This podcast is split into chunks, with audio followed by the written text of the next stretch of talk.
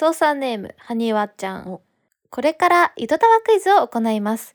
回答は近くにある紙に縦書きで縦書きで書いてください。縦書き。はい。それでは第1問。糸タワを親子で聞いている操作の名前は？まるまるころもちあこれはね簡単ですよ。あのあんころ餅だから答えはあんですね。第2問ウトタワでハリーポッターの真似がうまいのは誰でしょう？まるりんさん。これはねかりんちゃんですからかでしょ第3問。ゆとたわのリスナーネームは？そまるさ 丸の位置が結構斬新だけれどもまあ操作だと思うんで 伸ばし棒ですね。では最終問題。第4問。1から3の回答をつなげて読むとどうなるでしょうか？えー、あんか伸ばし棒。あんか。あ君の声を届けよう。アンカー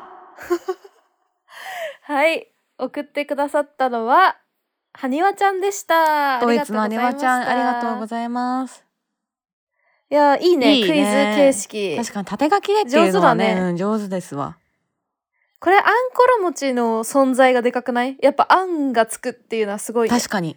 ありがとうあんころ餅親子で聞いててくれて。なんかあすいません。なんかわけもなくそさたは休んじゃってすいませんね。あこの前ちょっと一個落としちゃって。その分ちょっとこれ長めにしてあの年末の大掃除のタイミングでうん。BGM にしてもらおうと思って今日長めの配信にしてあそで1月1日とかもねちょっと特別配信をやろうかなと思ってるんで。うそうなんです。まあねのんびり聞く時間もあるでしょうきっと。年末年始はね。なんかしながらね聞いてもらえればと思うんですが、うん。何しますか？年末は。でまあとりあえず私はもうちょっと大掃除やあーそっかってあーあとでもそうだな。もうなんか大抵のことは終わったかな。やば。つばものだな。大抵のことは終わったってなんか何なの大抵なことって。どういうこいやと？人と会う予定とかあそういうことね。なんかそういうのよ。うん。大抵なことっていうな 大抵のことは終わっとりあえずいきますよ、うん。今週の糸タゆとたゆとたわゆとたわゆとたわゆとたわゆとたわゆとたわゆとたわゆとたわゆとたわわお間違えたあのこさっきアナザーストーリーを見てたんですよ。M1 のアナザーストーリーを。でまあ錦鯉が優勝するまでのもう密着みたいなのをやってて、まあすごい感動的だったんだけど、まあ錦鯉の渡辺さん江戸川区出身だった。う江戸川区在住だし。え在住なのしか？もそう在住なんだよ。結合うか構もじゃん。衝撃的だったんだけど、うん、なんかさ m 1チャンピオンで多分江戸川区の人って初めてだと思うから。すごいちょじゃん。っとなんかあでも渡辺さんっていうのがねなんか絶妙に確かに江戸川区にいそうだなって思って。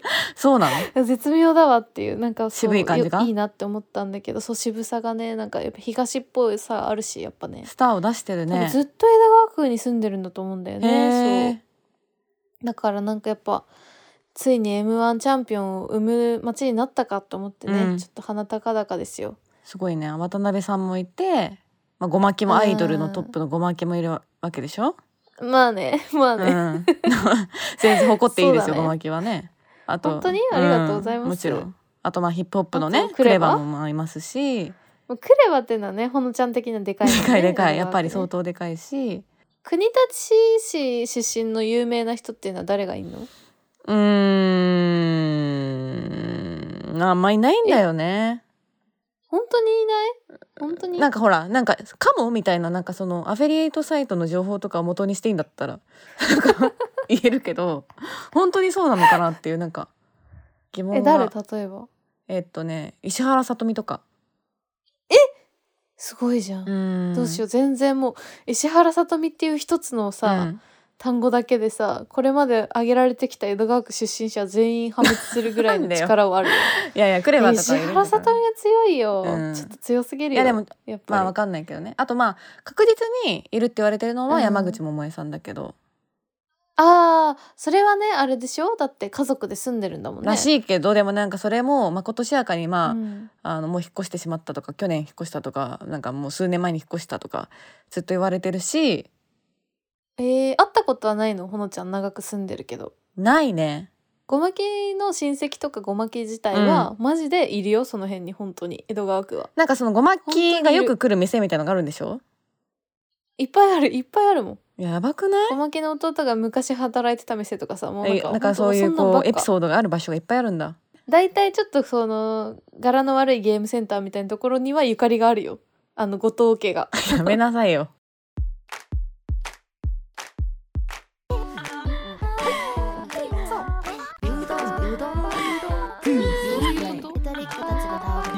読めない好きだよ。疲れた。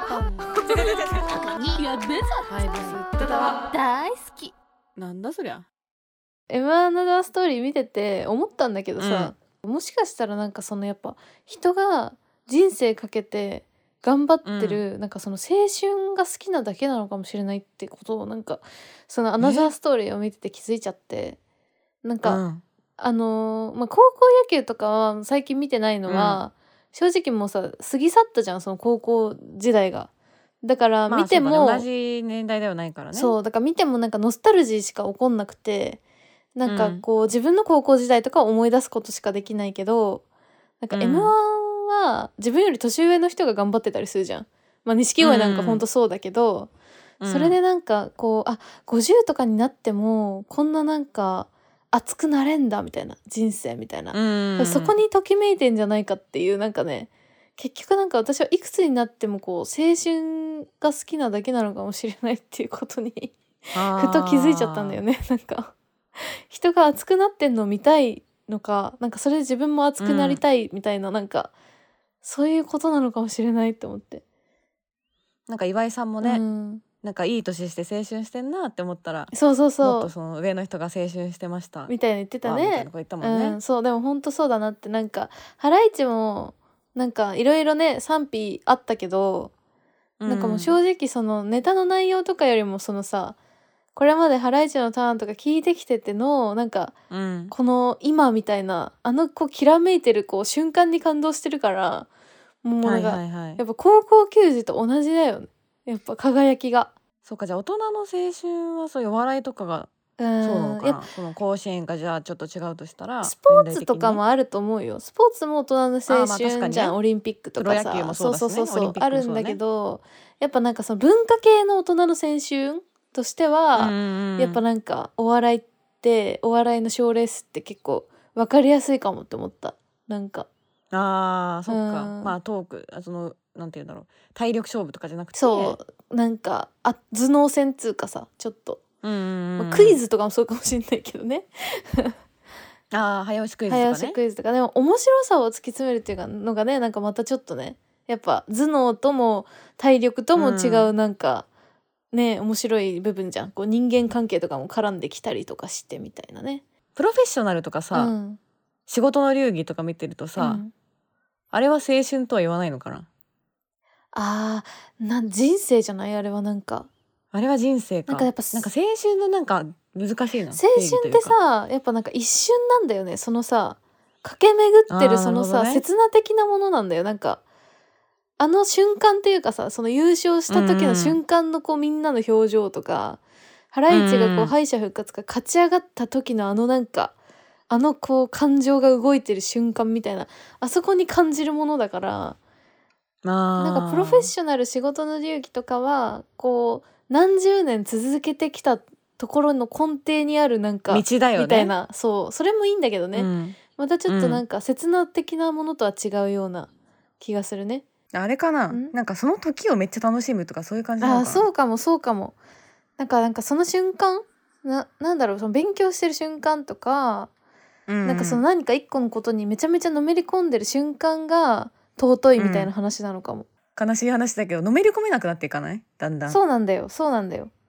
なんかやっぱ冷静な自分みたいなのがなんだろう年を取るにつれてだんだん色濃くなっちゃうっていうか昔小さい頃の方が私もゆ、うん。なんか寝ないで本読んだりとかしてたわけ。すごいもうはいのめり込んじゃうっていうかさもうその世界に。でそれってなんか年取るにつれてちょっと減ったなって思うの小説とか読んでても。そのうん。もうなんか寝ずに読んじゃうみたいなことがあんまりなくなって、でうん。それとなんか近い気がする。なんかこう我を忘れて読みふけるみたいなとかさ我を忘れてのめりこのめり込むみたいなことがうん。やっぱなんか大人になるにつれてちょっとこうなくなってくるよね。なだからこそ多分さ錦鯉の優勝にみんな感動したんだよね。ああそうだね。50歳の人がやれやれるんだっていうね。そう。こんな青春するんできるんだった。自分たちのこの後の人生もさ全然いけんなみたいなさ、なんかそんな感じがあったよねやっぱね。ほんとそうだね。うん。なんか多分親世代とかもうさん。励まされる部分もあったと思うしあのヤクザ時々ピアノってさうんうん。本が最近売れてるじゃうん。んヤクザの記事とかを扱ってるルポライターの方のノンフィクション作品みたいな感じなんだけど、うん。あ52歳なんだよねその人が。うんうん。で52歳で、まあ、ずっとそういうライター業をしてたけれども、うんなんか「ダンシング・クイーン」の曲をどうしてもピアノできたくて、うんうん。で結果的にピアノ教室を探し歩いて、うん。でなかなかそのおじさんをねピアノ教室って結構家でやってたりする人が多いから女の人が一人でとか、はいはいはい。なかなかね入れてもらえなくて。でもなんか玲子先生っていうすごくスパルタだけど、うん。向き合ってくれる先生に出会って、うん。ピアノ教室に通い出して。でまあそこから本当に譜面も読めなかったところからアバが演奏できるまでできるようになるまで1年めちゃくちゃこう頑張っていく様子みたいなのが書かれてる本じゃ。うん。ん、これも確かに近いね。52歳だもんね。そうそうそうそう。そっからやっぱ始めようってさ結構なんか怖いじゃん。うん。いやなんか始めようって思って書けるけどできないかもなとかさ、うん。なんだろうね。なんかなんで始められないのかなんかわかんないけど、まあなんかやっぱちょっとかっこ悪いとかもあるんじゃない？そのさ年取ってからその新しいこと始めてまだ全然できないところから始めることがちょっとやっぱなんか気負っちゃうっていうか、なんかそういうの普通の人はやっぱちょっと怒っちゃうと思うんだよね最初始める前に。なんか今更始めてもみたいなさ。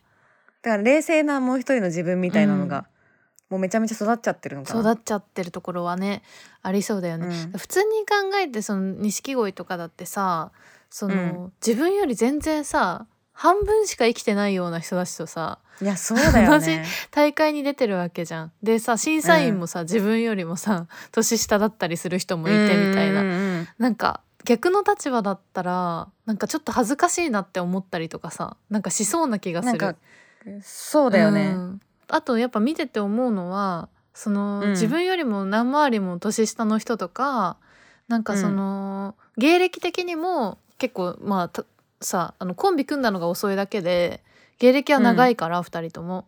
っていう感じだともう後輩たちに囲まれてさやってるはずだけど、基本敬語なんだよねなんか大体全員に対して。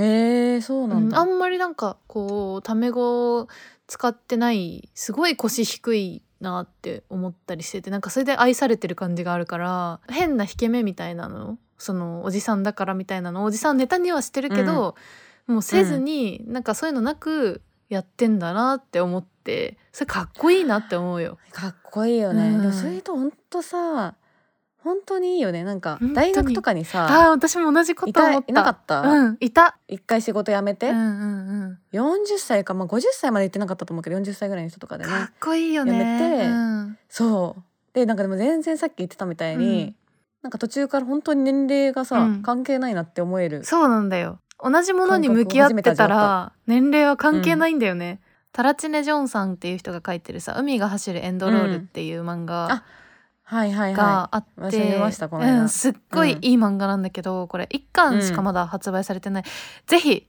皆さんまだ読んでない方がいたら読んでいただきたいんですがこれもいめちゃめちゃ良かった。65歳のおばあちゃんがうん。まあずっと長年連れ去った旦那さんが亡くなってまあ一人でちょっとね、寂しいなっていう時にあの、美大生で映画を作ってる男の子と偶然出会ってそこから美大に入って映画を作り始めるっていう話なんだけど、うんうん。これもなんか同じかも。なんかいくつになってもそうだね。なんか青春ね。できるなって思える絵なんか漫画だった。すごいいいよねこれ。最初は主人公のね、うん。そのまあおばあさんもうん。気にしてはいたけど、うん。もちろんね。やっぱりやりたいことがね、うん。あるから、うん。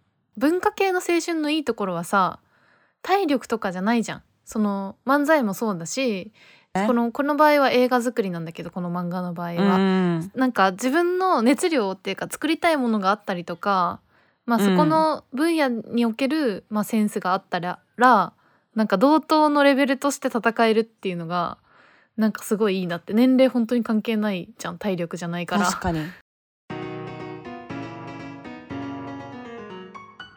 はいそれでは皆さんゆとりこだちのたわごと続きをどうぞ。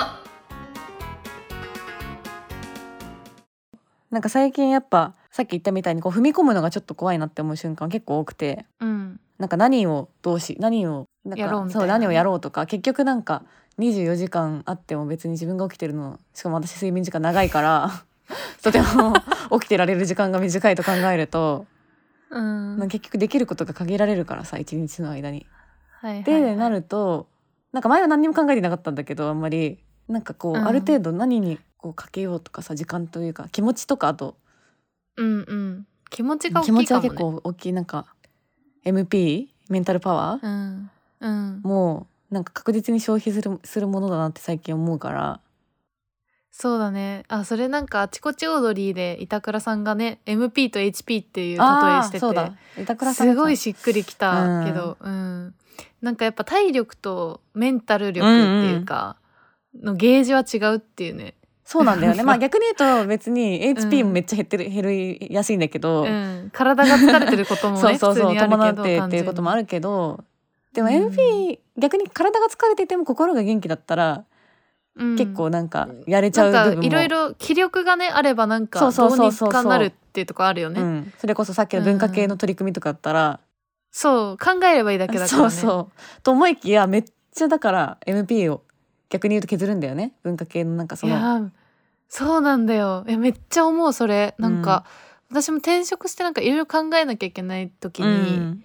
なんか一日動いてないのにうん。めちゃくちゃ疲れてて何も考えられないみたいになって、体を使ってるわけじゃないのにっていうね。でそうそうそう、うまあほら動いてはないじゃん、うん。うんでも頭は確かにずっと使ってたんだよね、であ今思うともう MP がもうゼロの状態に。なってたんだしかもなんかみたいな MP ってさ考えることとかだけで使ってるかっていうと、なんかそうでもないというか嫌なことやってる時とかもめっちゃ減るし。確かにね。なんか事務作業なんとかか苦手なことにかを考えてる時とかのそう方そうそうそうそう。が意外と減ってるんだよね。減ってて逆に言うとなんかまあ 面白いなって思ってる時はさなんかアドレナリンみたいな、なんかエネルギーチャージみたいな感じになってさガーって過集中みたいな状態になってさ、うん、むしろ気持ちいいみたいな、むしろ気持ちいいみたいななんか謎のモードにさ。の減りが心地いいみたいな。ね、そうそう。なったりするけどさなんかそんなになんか、うん。なんか前はそこら辺のなんか自分の疲れ具合っていうかなんか過ごし具合みたいなのを意識してなかったんだけど、最近多分すごい疲れやすくなったっていうか、なんか。やっぱその MP の消費量によってその残りのゲージがのどのぐらい残ってるかによって、うん。息抜きになるコンテンツが全然変わるなっていううん。問題があるなって思ってて。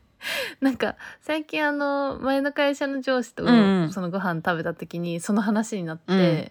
その締め切りの前はもうゲージがほとんど残ってない状態うん。の時に、まあでもほらさすがにすごい疲れてるからうん。休まないといけないけど、そういう時って本当になんか何にも考えないゲームみたいなものしかできないみたいな。はいはいはいはいはい。映画とか見る余裕ないみたいな、うん。で私も映画好きだしその前の会社の上司もめっちゃ映画好きなんだけど、うん。なんか本当にゲージがゼロに近い時ってなんか映画見るなんか脳のキャパなないから、うん。なんか何も考えたくないからなんか本当何も考えないでいいゲームしかできないよねって 話になってめっちゃ盛り上がったわけよ、うん。それで。わかると思って、うん。でししかもなんかその全く同じゲームやってたのそれえ？でそのゲージがゼロの時にうん。よくやるゲームがあってうん私、なんか試験管の中の水のあ色をーなんか広告で見たことある。揃える。そう揃えるゲーム、うんうん。私も広告で見つけて、うん。なんか本当に何も考えられない時にそれをダウンロードしてうん。やってんだけど、なんか全く同じゲームやってたね。そのへー。私も。だからやっぱこれ脳のゲージゼロの時やるゲームなんだって思ったんだけど、うん。それでなんか花束のあーそうだねのーそうあのパズドラやってるシーンを私うん。思い出して、いうん。やあれもなんかそういえば本当に疲れてる時にもう何も考えられなくなって本とか映画とかゲームとかできなくなって、うん。パズドラしか俺はできないみたいうなん。シーンだったけど、同じだわって思って。確かに。で多少余裕があればさ、うん。本読んだりとかうん。漫画読んだりとか、映画見たりとかちょっとこう頭使うけどリフレッシュできるものとか摂取できるんだけど、うん。ほんと余裕ないと何にも考えられないんだろうなって思ったんだよね。そうだね。しかもなんか、うんなんだ読みたいとかさ見たいっていう気持ちも湧いてこないもんね。なんか読みたいけど時間がないとかじゃなくて。なんかもう MP じゃん、うんう時間とかじゃなくて、うん。MP がもうないから、うん。読む MP すらないっていうさ。あの悲しいのはなん状態なかのよ。読もうとなんか読むとか見る見ようと思ってさ見てもさうん。なんかこう、全力で楽しめる状況じゃないなって自分でわかるからさ。そうなんだよ。辛いんだよね、うん。頭に入ってこないしで逆にそのさ体力がものすごいへ減ってる状態の時でも、うん。別に映画とか見れたりするんじゃん、見れるそれやっぱだから違うんだよね。むしろ見たいと思う。そうだよね、うん。体疲れてる時とか映画見てゆっくりしようとか思うもんね、でもなんかその見るコンテンツもうん。例えばコンテンツは見たいんだけど、もう映画の重いやつは見れないけど、うん。なんかこうライトなコメディ映画だったらギリ見れるかな今の気持ちだととかっていう時もあるしなんかドラマはちょっと集中して見なきゃいけないから見れないんだけど、バラエティなら見れるみたいなさ、んんんそういうのもあるよね。あるあるあるあるある その時のなんかチャンネルがあるよね。そうそうそう。で私なんか結構そのやっぱコロナ禍になってからうん。お笑い好きになった、ハマったなって思ってんだけど、うん。なんかなんでかなって思ったらやっぱそのコロナ禍っていう重いさ、ニュースがさずっと流れててこう常に MP が減ってる状態だったような気がすはいるんだよね、はいはいはいだから多分笑いをもう欲しすぎて、うん。なんかバラエティ番組をめっちゃ見たんじゃないかなって思ってて。それはあるだからなねんかなんか不景気になるとお笑い流行るとか言うけど、うん。それもなんかそういうのもあんのかなってちょっと思っちゃった。だからみんなの MP がすり減ってる時にうん。笑いをみんな求めるみたいな、そうだからなんか最近さ、うん。その映画をさあのー何？倍速で見るとかさ、うんうんうん。言うじゃんよく。倍速で見てる人がいるとか言うけどそれも私なんかあの、M、MP 省エネしてるじゃんって思っちゃうんだよあー確かにね。なんかそれはねやっぱ映画だから、うん。ちゃんとそのその時間で当倍であの見た方がいいと思うんだよね本当は。でなんか多や分あの間とかを待ってる時とかの緊張感とかもそうなんだよそこも計算して作ってるからうさ、んやっぱね当倍で、まあ、ラジオはいいと思うよ。ラジオは別に倍速でもいいと思うんだけど 映画はね、うん。やっぱねその MP をね消費してでも見るべきものだとそうだね。思うな。うん。でもなんかそれはさ多分時間の節約っていうのもあるけど、無意識に MP を消費したくないなっていうそっちの気持ちもあってはあるかも。倍速にしてるのかもねそれ。人は多いかもね。うん。だから子供の時はそこの恐怖心が全然なかったよねやっぱねまあ集中できない作品とかもあったけど。ああったあった。うん。それはもう単純に体に合わないのはあったけど。例えば「ハリー・ポッター」とかもなんかほんと寝ずにと見たよね。読んでたからな。うん、あの時はなんかほんと時間を忘れて本当にそうだった。なんか中に入ってた感じがあった。でもあの感覚今あんまない。どうしよそうでもなんかあれでやっぱさ本すごい面白いって思ったんだよね、あれもう一回味わいたいよね。味わいたい。なんか。うあとなんか給食の時間の前とかにさなんかう20分だけとかさ、あと朝の読書の時間とかさ。あー面白かったな本当に短い20分なんだけど、うん。めっちゃ集中して読んでて、うわうわ確かに朝の読書の時間大好きだった。そう、ん。なんかあの集中加減すごかったじゃん。別世界にいてる感覚というか。多分だからハイビとかアンコロ餅とかは今そうなんだろうね、それなんかほんと羨ましいな。あれは本当に娯楽っていうのが分かんないけど、なんかいやすっごいいい時間だよね、うんあの20すごいい分ってい時間ほんと。だったのに なんか今無理だわどうしよ えでもなんかそれこそさ、うん。この前そのティモンディの前田くんに会った時う、に、うん、3体あの、はいはい。歴史小説の3体をめちゃめちゃ勧められたじゃん、うん。でその後さ読書芸人でさめっちゃおすすめしてたけどさそうなんかあまりにも勧めるのが上手だったからさ、うん。前田くんが、うんうんうん。なんか買ったわけ私もうん3体を、だけど全然読み進められないんだけど そのおすすめの仕方としてやっぱ前田くんは同じこと言ってたんだよね。本当に時間も忘れてもうね。なんか読み終わるのがもったいないぐらい面白かったみたいなこと言ってて、えそんな小説大人になってからもあるんだって思って私もなんかそれにすあの押されて買ったけど、うん。まだ難しくて読み進められてないんだけど、うん。なんかだからそういうのがさ大人になってあったらさ教えてほしいなって思ってその本とか？なかなかそうそうそうだから大人になって出会った本で「うん。ハリー・ポッター」並みにこう時間を忘れてマジで面白いと思ってバーって読んじゃった本みたいなのがさみんなのそういうのを教えてほしいと思って。確かにね。そその体験をしたいからやっぱもう一回。年末にこんな話してていいの？なんかさっきから意識高いよね。思ってたんだけどずっと。青春とはみたいな。チクチクつゆとたわ。江戸川。ゆとたわ。江戸川ゆとたわ。よなんか今日さ、うんあの神楽坂にあるうさ、ん。ラカラカグってわかる？あのカモメブックスとかあるじゃん。うんうんで本屋さんがあってその向かいみたいなところにもともと多分倉庫みたいな場所だったんだけどそれを雑貨屋にしましたみたいなやつがはいはいはいはい行ったことあるわ。やつっていうか、うんうん。そのお店があって、あるね。でそこにとても久しぶりに行ったのよ。うんうんうん。でなんか結構ほんとおしゃれな爆しゃれて雑貨るとこだよね。あの階段がバーってなってるとこでしょ？ああーそうそう。でその下になんかアコメ屋っていうたさ、なんかカルディのもうちょっと和和和食版みたいなところがあって、うん。そこも行ったのよ。うん。でそしたらなんかこう普通のスーパーじゃ売ってないさ、うん。生姜のなんとか漬けとかさ、はいはいはい。なんかママトンカレーのレトルト版みたいなのとかさ、うん。いっぱいなんかちょっと普通よりちょっとずらしたさ、うん。やつがいっぱい置いてあったりするわけ。うんうん。でなんか静かに見りゃいいんだけど、うん。なんか毎回なんか「え？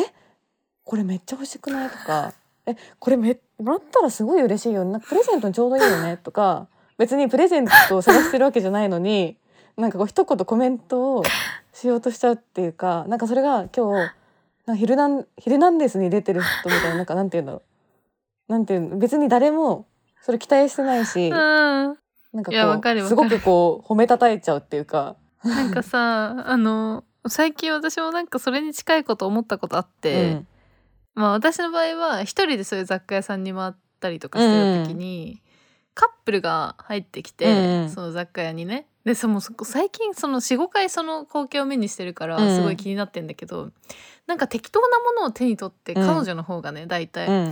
えねえ見てこれめっちゃ可愛いって言う。の それなんか5回ぐらい見たのいろんな店で。でなんか、ね、同彼じ女はなんか話だわそれは。うん。オーンみたいなオーンみたいな感じで反応して終わるのね、えそんな感じなの？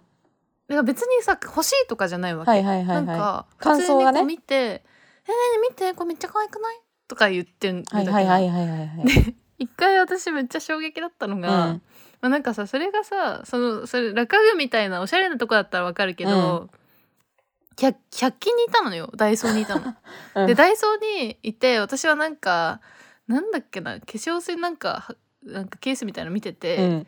そしたらなんかカップルが来たわけうん案の定、で来てでなんか結構ぶりっ子っぽい感じの彼女と、なんかなんか彼氏だったんだけど、まあまあ100均じゃんだから別にさないじゃん別に特に変わったものは100均まあ見慣れたものが多いよね。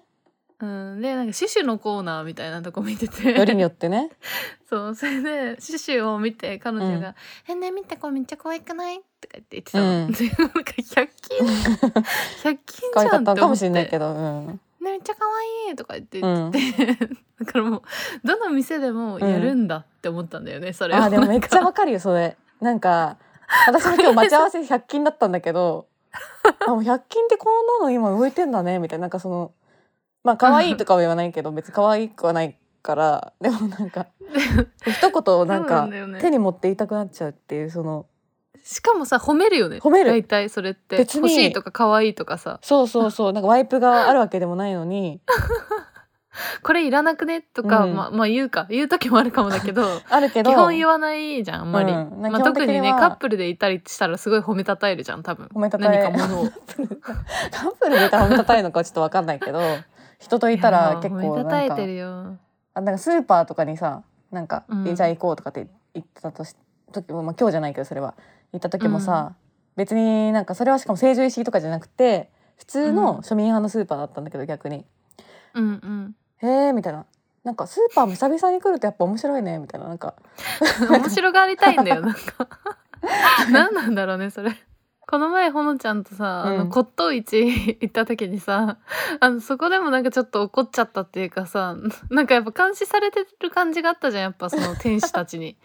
そうなんか結構気難しい骨董市のさ 天使たちに監視されてる状態でえーこれなんか珍しい見てないんだよ。みたいな目はこっちに向けてないんだけどけど第三の目みたいなところで見てるみたいな感じだそうそう。ったよねでなんかまあそのよくねその物の価値のわからない小娘が 来たなって多分思われていて、その状態で私たちも本当に物の価値のわからない小娘だから「でなんかこれかわいい」みたいな言ったらなんか「あ3万です」とか言われてなんか「はは高い」みたいな。そういうことがこう結構起こって。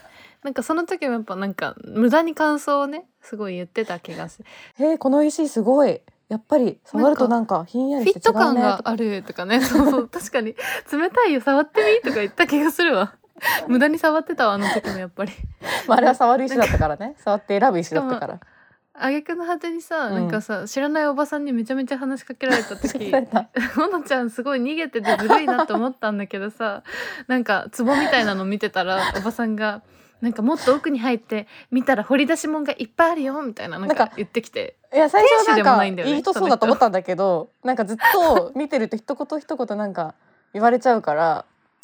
なんかねしかもねちょっとねあの上から目線だったのよ。そうなんよだよね。私は骨董市に詳しいあなたたちは詳しくないです。うん。でなんかこの骨董市っていうのはねみたいな感じだったから なんかこれなんか長そうだなって思って私もなんか「あー」とか言ってなんかスルーしたけど ほのちゃんずるいね。なんか違う店に逃げちゃうからすぐずなんかるいよ別にそこの。店を真剣にさ なんかまだなんとなく見てただけなのになんかもうどんどん押し込められそうになったから さやばいこれは逃げられなくな私るうん。なんかもうほんと泥だらけの櫛みたいなのをさ見さ、なんか出してきてさ、うん。ほら見てこの櫛だって古いから価値があるとかって言われたの。でなんかそんなわかんなって。思ってなんか「はあ」って言った。それも。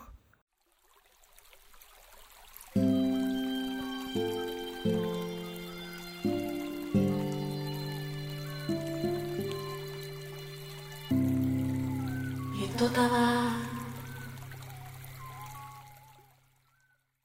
紅白ちょっと見るかどうか私怪しかったけど藤井風が出るっぽいからそこだけ見ようかな。まああとクレバも出ますよ。え来れば出んの、まあゲスト枠というかなんか コラボ枠でね。うん。え誰と一緒に歌うの？えなんだっけあの天城越えとかの人。え吉永小百合？吉吉永小百合じゃない。なんだっけ？石川えっと石川さゆり？さゆりさんかな？やばい吉永小百合とか言ったら怒られる。石川さゆりさんとあとみやび？うん。でコラボして歌うらしなんで来れば出んの？初めてじゃない？来れば出んの？いいやキックザガンクルーの時に出てるはず。あだソロでもねえでも久しぶりってこと？そうめちゃくちゃ久しぶりだと思うよ。なんで逆に今紅白出るんだよ。逆に今じゃないの。今来てるの。自分自分の曲で歌わないんだね自分の曲は。あだからあれ企画ものみたいなやつだから。うーんそういうパターンもあるんだ。うん。多分ね。えー、じゃあ見なきゃだね今年も紅白。はい。まあうち録画するんで、あの紅白は。い紅白録画派？えじゃあ何見んの？やそのなんか見てるんだけどなんかみんな寝始めちゃったりとか。